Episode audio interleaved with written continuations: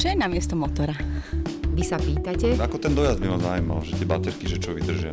my odpovedáme Ani neviem, keby som mal tú Teslu, že kde s tým pôjdem vôbec. na plný prúd? Áno, Na plný prúd je podcast, ktorý ponúka odpovede na najčastejšie otázky o elektromobilite.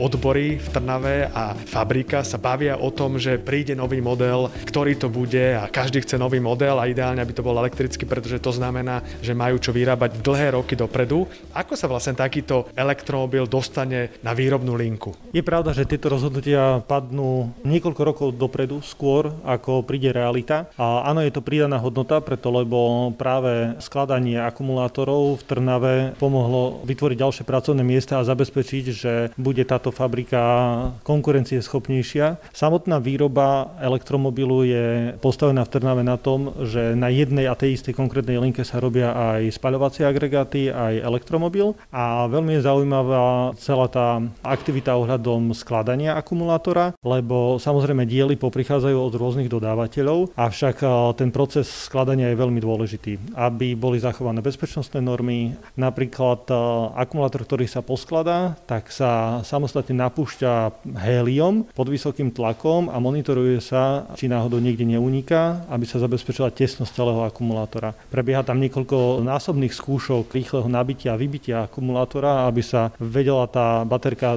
namemorovať a naučiť správne fungovať a overiť, že je púšťaná do výroby a do produkcie overená baterka.